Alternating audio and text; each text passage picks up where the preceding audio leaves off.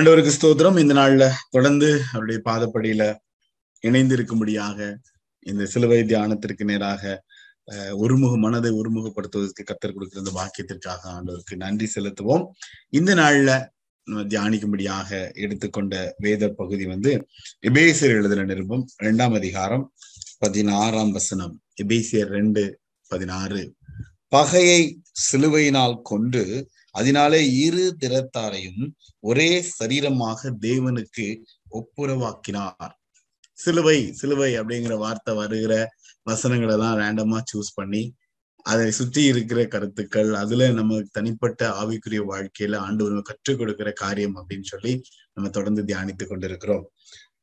ஆஹ் இந்த சிலுவை அப்படிங்கும் பொழுது, அந்த சிலுவைக்கு அருகில நிற்கும் பொழுது அதுல பல பல அனுபவங்களும் நன்மைகளும் சுகமாக்குதலும் பல காரியங்களை தனி மனிதன் அனுபவிக்க முடியும் அப்படிங்கிறது வந்து நம்முடைய புரிந்து கொள்ளுதல் அநேக சூழ்நிலைகளை நம்மளால உணர முடிகிறது. பவுல் தொடர்ந்து பாரத்தோடு இந்த திருச்சபைகளுக்கு எழுதுகிறார், ஆழமான சத்தியங்களை எழுதுகிறார். எபேசியர் இரண்டாம் அதிகாரத்தை எடுத்துக்கொண்டோமானால் இந்த ரட்சிப்பை குறித்து பேசுவார். இது நமக்கு வந்து அவரால் கிடைக்கப்பட்ட ஒரு பெரிய கிஃப்ட். அதான் அதுல சொல்லப்பட்டிருக்கும் தேவனுடைய ஈவு எட்டாம் வசனத்துல, கிருபையினால் விசுவாசத்தை கொண்டு ரட்சிக்கப்பட்டீர்கள், இது உங்களால் உண்டானதல்ல, இது தேவனுடைய ஈவு. அது தேவனுடைய ஈவுங்கிறது அவர் தன்னையே நமக்காக பரிசாக ஆண்டவர் கொடுத்ததுதான் அந்த இடத்துல சொல்லப்பட்டிருக்கிறது. அப்ப இந்த இடத்துல பகையை கொன்று சிலுவையினால் கொண்டு அதனால இரு திற இரு திறத்தாரையும் ஒரே சரீரமாக தேவனுக்கு ஒப்புரவாக்கினார் அப்படின்னு சொல்லும் பொழுது, ஆண்டவருடைய பிள்ளைகளுக்குள்ள இருந்த அந்த பகை அப்படின்னு சொல்றது வந்து அவர் அண்டையில் நெருங்க விடாமல் இருக்கிற தடையாக இருந்த பகை, அந்த சூழ்நிலைகள்ல ஆண்டவர் வந்து அதை வெற்றி சிறந்தார். அதான் அதனுடைய பின்னணி.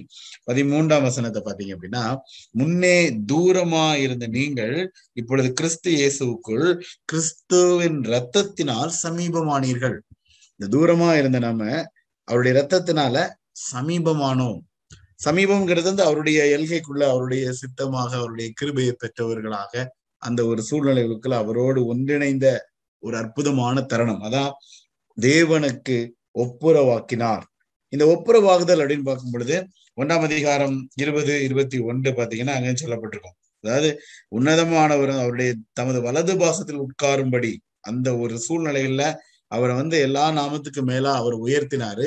அதே சூழ்நிலையில அவருடைய பிள்ளைகளாகும்படி அதிகாரம் கொடுத்து அவரோடு ஒப்புரவாகுதுங்கிறது அவருடைய நிலைமையில அவருடைய பிள்ளைகளாக அவருக்கு நிகராக நம்மளை வந்து அவர் இணைத்து கொண்ட அற்புதமான தருணம். நம்ம வந்து அஹ் திருவிருந்து ஆராதனைகள்ல நம்ம கலந்து கொள்ளும் பொழுது பயன்படுத்துகிறது அந்த ஒரே சரீரம் அப்படின்னு சொல்லும் பொழுது அவரோடு ஐக்கியமாகிற அந்த தன்மை, ரைட், அதுதான் அதனுடைய ஆழம். அப்போ இந்த இடத்துல அந்த அந்த ஒப்புரவாகுதல் புது சிருஷ்டி. ஒன்று குறைந்த ஐந்து பதினேழு அடிப்படையில் பார்க்கும் பொழுது ஒருவன் கிறிஸ்துவுக்குள்ள இருந்தால் புது சிருஷ்டியா இருக்கிறான், பழையவர்கள் எல்லாம் ஒளிந்து போயின. அந்த ஒப்புரவு ஆகுதல்னால ஏற்படுகிற புது சிருஷ்டி அனுபவம். சோ இந்த அனுபவத்துல எல்லாம் கொஞ்சம் ஆழமா யோசித்து பார்க்கும் பொழுது இந்த பகையை சிலுவையினால் அவர் கொன்று அப்படிங்கும் பொழுது இதனுடைய முன்னாடி பின்னாடி உள்ள வசனங்கள் எல்லாம் பாத்தீங்கன்னா சமாதானம் சமாதானம் அப்படிங்கிற வார்த்தை பயன்படுத்தப்பட்டிருக்கும். ஆஹ் பதினான்காம் வசனத்துல சொல்லப்பட்டிருக்கும், நம்முடைய சமாதான காரணராகி அப்படிங்கிறத போட்டிருக்கோம். பதினைந்தாம் வசனத்துல ஒரே புதிய மனுஷனாக சிருஷ்டித்து சமாதானம் பண்ணி, அதுக்கப்புறம் பதினேழாம் வசனத்துல பாத்தீங்கன்னா சமாதானத்தை சுவிசேஷமாக அறிவித்தார். ஃப்ளோ தான், அவர் தான் சமாதான காரணர். சோ சமா இவரே சமாதான காரணர். அதற்கு நம்ம வந்து விளக்கம் தேவையில்லை. ஆண்டுடைய பிறப்பின் ப சூழ்நிலைகள்ல நம்ம தியானிக்கிற வசனங்கள் ஏசாயா ஒன்பதாம் அதிகாரம் ஆறு ஏழு வசனங்கள், மீகா ஐந்து ஐந்து ஆஹ் லூக்கா ஒன்று பதினான்கு இதுலலாம் பாத்தீங்கன்னா அந்த சமாதான காரணர் அப்படிங்கிறது வந்து அதுல வெளிப்படுத்தப்பட்டிருக்கும், ரைட். பூமியிலே சமாதானமும் மனுஷர் மேல் பிரியமும் உண்டாவதாக சொல்லப்பட்ட காரியம் மீகால சொல்லும் பொழுது இவரே சமாதான காரணர் அப்படிங்கிற அந்த வார்த்தை அந்த இடத்துல பயன்படுத்தப்பட்டிருக்கும். அப்போ பதிமூணாம் வசனத்தின் அடிப்படை எபேசியர் ரெண்டு பதிமூன்றின் அடிப்படையில பார்க்கும் பொழுது ஹி இஸ் பீஸ், அவர் தான் சமாதானம். அவரால் தான் இந்த பகையை கொண்டு நம்மளை வந்து அவரோட ஒப்புரவாகிற அந்த தன்மையை அவர் நமக்கு ஏற்படுத்தி கொடுக்க முடியும். யோவான் பதினைந்து பதினா பதினான்கு பதினைந்து பதினாறு பதினேழு வசன பதினேழாம் அதிகாரங்கள்லாம் நீங்க வாசித்து பாத்தீங்கன்னா அது ஆண்டவர் கடைசியா சீடர்களுக்கு சொல்லும் பொழுது அநேக காரியங்கள் அவர் அவருடையவர்கள் அப்படிங்கிறத உறுதிப்படுத்துறதுக்காக அநேக காரியங்களை சொல்வார். இப்ப அதெல்லாம் முன்னறிவிக்கப்பட்டது. அந்த முன்னறிவிப்பினுடைய ஆழம் என்ன அப்படின்னா, சிலுவையினால இதெல்லாம் நான் வந்து சுதந்திரித்துக் கொள்வேன், சிலுவையினால இதெல்லாம் நான் உங்களுக்கு ஏற்படுத்தி கொடுப்பேன். பழைய ஏற்பாட்டின் காலத்துல இருந்து ரெண்டு உதாரணங்களை உங்க மத்தியில வைக்க விரும்புறேன். அப்படின்னா இங்க வந்து பயன்படுத்தப்பட்ட வார்த்தை வந்து கொன்று அப்படிங்கிறது, பகையை கொன்று அப்படிங்கும் பொழுது அங்க ஒரு ஒரு ஒரு பயங்கரமான ஒரு போராட்டம், அந்த போராட்டத்தின் மத்தியில கர்த்தருடைய கரம் செயல்படுகிறது அப்படிங்கிறத வந்து அதுல உணர செய்கிறார் ஆண்டவர். என்னாகும், யோசுவாவுடைய புஸ்தகம் ஐந்தாம் அதிகாரத்துல பாத்தீங்க அப்படின்னா அங்க வந்து அஹ் அடுத்த கட்டம், ஒரு ஒரு சூழ்நிலையை முடிச்சு அடுத்த கட்டம் அப்படின்னு வந்து நிற்கும் பொழுது அஹ் மன்னா வந்து நின்று போயிடும். கடைசி வசனங்களுக்கு அடுத்த அப்படிலாம் பாத்தீங்கன்னா பதிமூன்றாம் வசனத்துல அந்த சூழ்நிலைகள்ல யோசுவா அதனுடைய கண்களை ஏறெடுத்து பார்க்கும் பொழுது இதோ அவனுக்கு எதிரே ஒருத்தர் நின்னார், உருவின பட்டயம் அவர் கையில் இருந்தது. இந்த உருவின பட்டயத்தை உடையவர் அப்படின்னு நம்ம தனியாவே நம்ம தியானிச்சிருக்கிறோம். இந்த உருவின பட்டயத்தை உடையவர் அங்க நிற்கும் பொழுது அவர் அவர் செயல்பட்ட விதம் அங்க வந்து ஒரு அற்புதமான வழிநடத்துதலை பார்க்க முடியும். எப்படி மோசைக்கு ஆண்டவர் தெரிந்து கொண்டாரோ அதே அனுபவம் யோ யோசுவாவுக்கு அந்த இடத்துல கொடுக்கப்படும். நீ யாருன்னு பக்கத்துல போகும்போது உன் பாதரட்சிகளை கழட்டி போடு, நீ நிற்கிற இடம் பரிசுத்த பூமி, பரிசுத்தமானதுன்னு சொல்லுவாரு. ஒப்புரவாகுதல், அதான் அவருக்கும் யோசுவாவுக்கும் வந்து தனி மனித உறவு. அதுக்கப்புறம் பாத்தீங்கன்னா ஆறாம் அதிகாரத்துல கர்த்தருடைய வழிநடத்துதல்படி அந்த எரிகோ கோட்டை தகர்க்கப்படும். ஒரு பெரிய சவாலாக இருந்த, ஒரு பகையாக இருந்த, அவளுக்கு தடையாக இருந்த எரிகோ கோட்டை வந்து தகர்க்கப்படுகிற ஒரு அற்புதமான சூழ்நிலை யோசுவா புஸ்தகத்தின் ஆறாம் அதிகாரத்துல இருக்கு. நீங்க வாசித்து பாருங்க. அப்புறம் அதுல அந்த கடை ஆறாம் அதிகாரத்தினுடைய கடைசி வசனம் என்ன சொல்லும் அப்படின்னா, இவ்விதமாய் கர்த்தர் யோசுவாவோட கூட இருந்தார், அவன் கீர்த்தி தேசம் எங்கும் பரவிட்டு பரம்பிட்டு.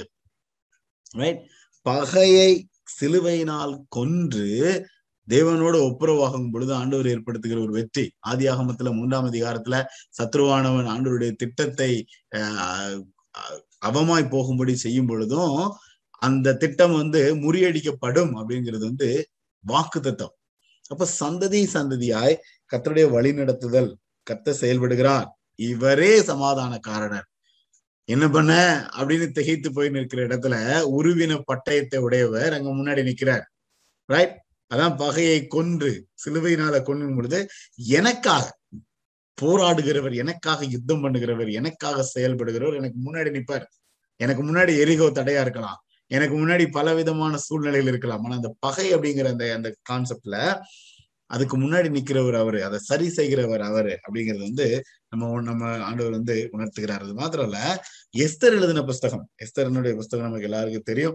அங்க நடந்த சம்பவம் மூன்றாம் அதிகாரத்துல பாத்தீங்க அப்படின்னா இந்த ஆமான் வந்து யூத ஜனங்களுக்கு எதிராக ஒரு பெரிய திட்டம் திட்டம் பெரிய திட்டம் ரைட், முழு சமுதாயமும் அழிக்கப்பட வேண்டும், முழு இந்த இந்த மக்கள் கூட்டமே அழிக்கப்பட வேண்டும் அப்படிங்கிறதுக்கு இனப்படுகொலைக்காக அங்க பெரிய ஒரு திட்டம் திட்டப்படும்.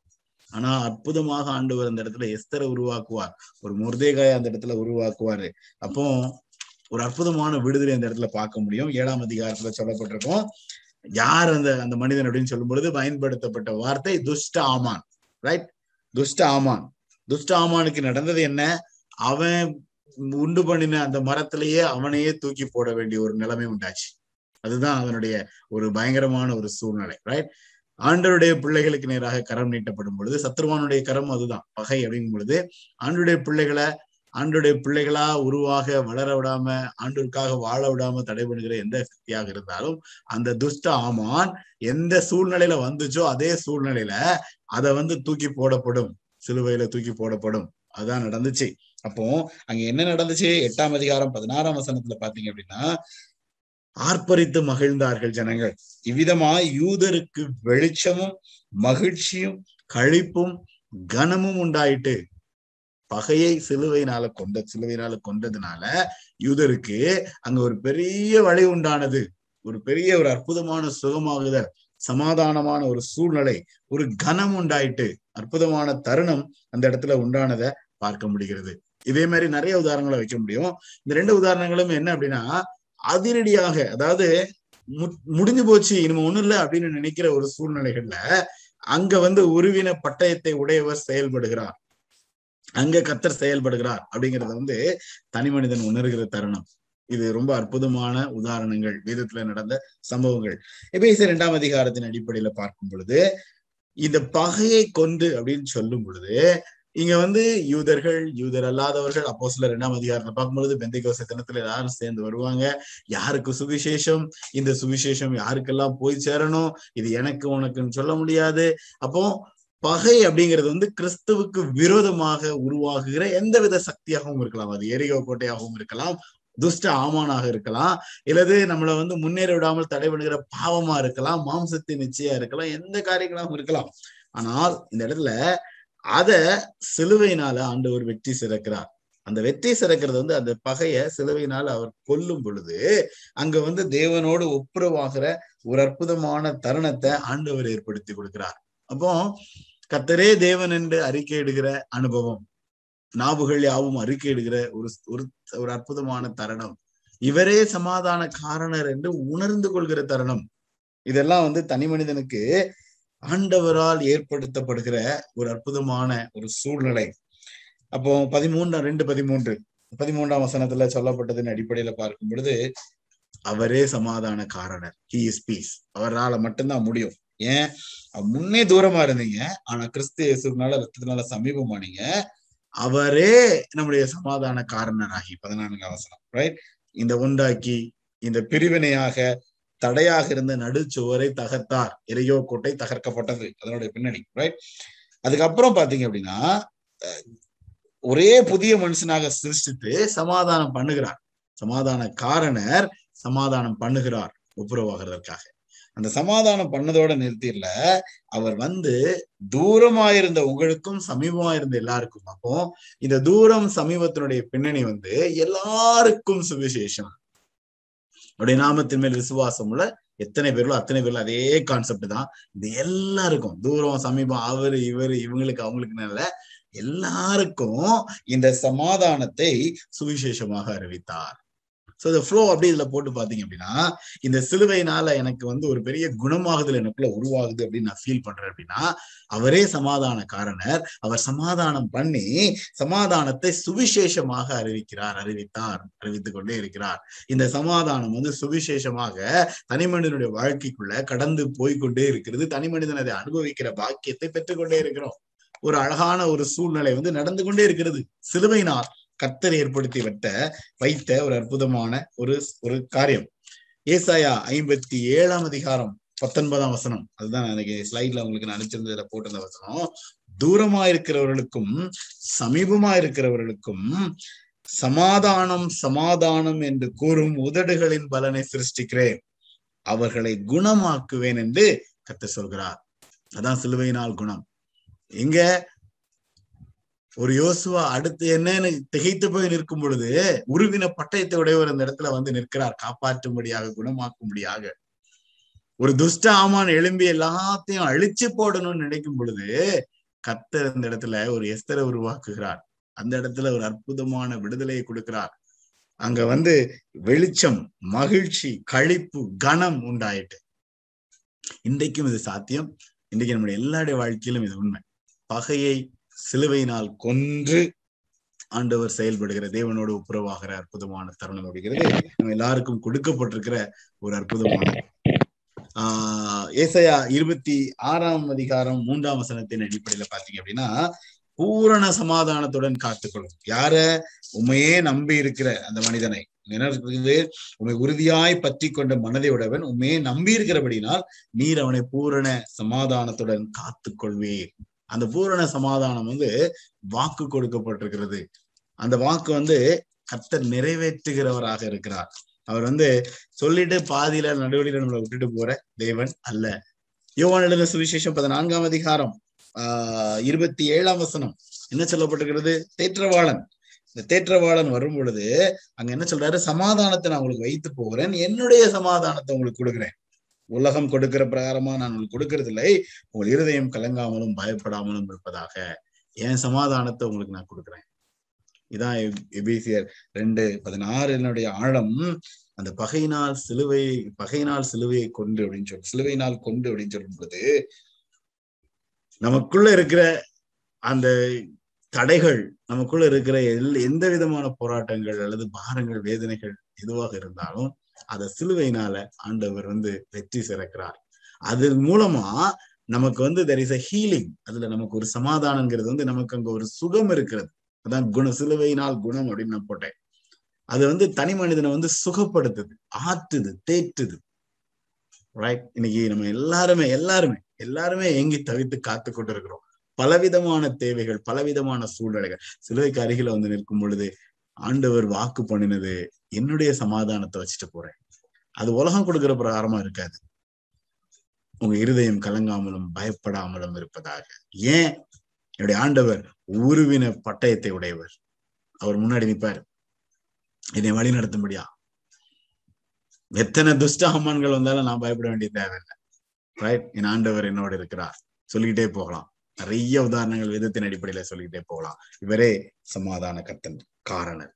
ரைட், இந்த சமாதான காரணர் சமாதானம் சமாதானம் சமாதானம்னு சொல்லி ஆண்டவரை ஸ்தோத்திரிக்க உதடுகளின் பலனை நம்மளை ஏற்படுத்துவார். அவர் நம்மை குணமாக்குவார். தலையில தாழ்த்துவோம், கண்களை மூடுவோம், ஆண்டவருக்கு நன்றி செலுத்துவோம். அன்பின் ஆண்டவரே, நன்றியுள்ள இருதயத்தோடு உடைய பாதப்பட நிற்கிறோம் சுவாமி. நீர் எங்களை தேற்றுகிறதற்காக, உம்முடைய ஆறுதலுக்காக, உம்முடைய தேறுதலுக்காக, ஆண்டவரே உம்முடைய வழிநடத்தலுக்காக, உம்முடைய வசனத்திற்காக நன்றி செலுத்துகிறோம் தகப்பனே. நீரே சமாதான காரணர். நீர் எங்களுக்கு சமாதானம் பண்ணுகிறவர். சமாதானத்தை சுவிசேஷமாக எங்களுக்கு அனுபவிக்க எங்களுடைய கரத்துல அர்ப்பணிக்கிற தேவன் நீர் தகப்பனே.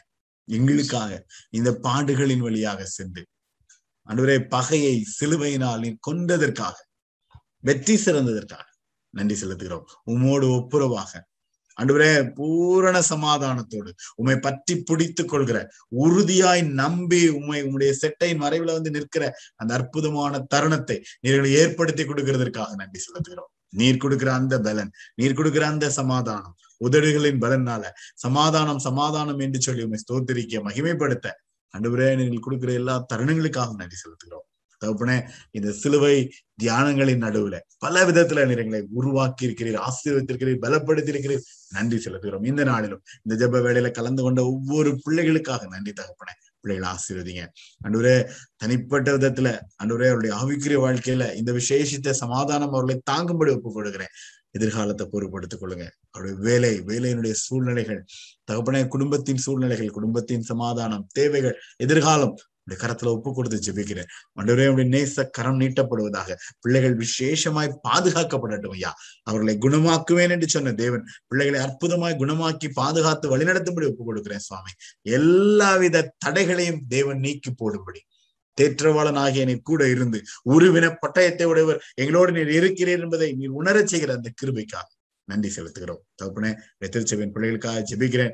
ஒவ்வொரு தனிநபரையும் ஆசீர்வதிங்க, குடும்பங்களும் ஆசீர்வதிங்க ஆண்டவருடைய. தேவைகள் ஆண்டவருடைய, வியாதிகள், உபத்திரவங்கள், வருத்தங்கள், பாரங்கள், எந்த விதமான கஷ்டங்கள் இருந்தாலும் பிள்ளைகளை ஆசீர்வதிங்க. இந்த நாள்ல சாட்சி பகிர்ந்த பிள்ளைகளுக்காக ஸ்தோத்திரம் ஆண்டவரே. தனிப்பட்ட ஜெப விண்ணப்பங்களுக்காக எனக்காக ஜெபித்துக்கொள்ள கேட்டுக்கொண்ட பிள்ளைகள் ஒவ்வொருவரையும் கரத்துல ஒப்புக் கொடுக்கிறேன். ஆசீர்வதித்து காத்து பலப்படுத்துங்க திருச்சபையின் பிள்ளைகள் எங்க இருந்தாலும். ஒருவேளை இந்த நேரத்தை எங்க ஜெப வேலையில கலந்து கொள்ள முடியாத பிள்ளைகளுக்காக கூட ஜெபிக்கிறோம். பிள்ளைகளை கர்த்தர் ஆசீர்வதிங்க, குடும்பங்களை காத்துக்கொள்ளுங்க, தொடர்ந்து காத்து வழி நடத்துங்க. தொடர்ந்து ஆண்டவரே இந்த மீதமுள்ள நாட்களிலும் நாங்க ஒரு மனதோடு இணைந்து நிற்க, இன்னும் உடைய சிலுவைக்கு அருகில வந்து உடைய கிருபைகளை பெற்றுக்கொள்ள கர்த்தர் எங்களுக்கு பலனையும் கிருபையும் இரக்கத்தையும் கொடுங்க. இந்த நாளிலும் ஆண்டவரே கலந்து கொண்ட பிள்ளைகளுக்காக ஸ்தோத்திரம். உடைய பிள்ளைகளை உடைய இரக்கத்துக்கும் கிருபைக்கும் பாதுகாப்புக்கும் அன்புக்கும் பராமரிப்புக்கும் ஒப்புக் கொடுக்கிறேன் ஆண்டவரே. நாளைய தினத்துல மீண்டுமாக நாங்கள் இணைந்து நின்று மகிமைப்படுத்த கர்த்தர் எங்களுக்கு உதவி செய்யுங்க. துதி கன மகிமையாவும் உமக்கு மாத்திரமே எடுக்கிறோம். இயேசுவின் நாமத்தில் ஜெபிக்கிறேன் நல்ல பிதாவே, ஆமேன், ஆமேன். என் ஆத்துமாவே கர்த்தரை ஸ்தோத்திரி, என் முழுவதுமே நாமத்தை ஸ்தோத்திரி. என் ஆத்துமாவே கர்த்தரை ஸ்தோத்திரி, கர்த்தர் செய்த சகல உபகாரங்களையும் மறவாதே. ஆமேன்.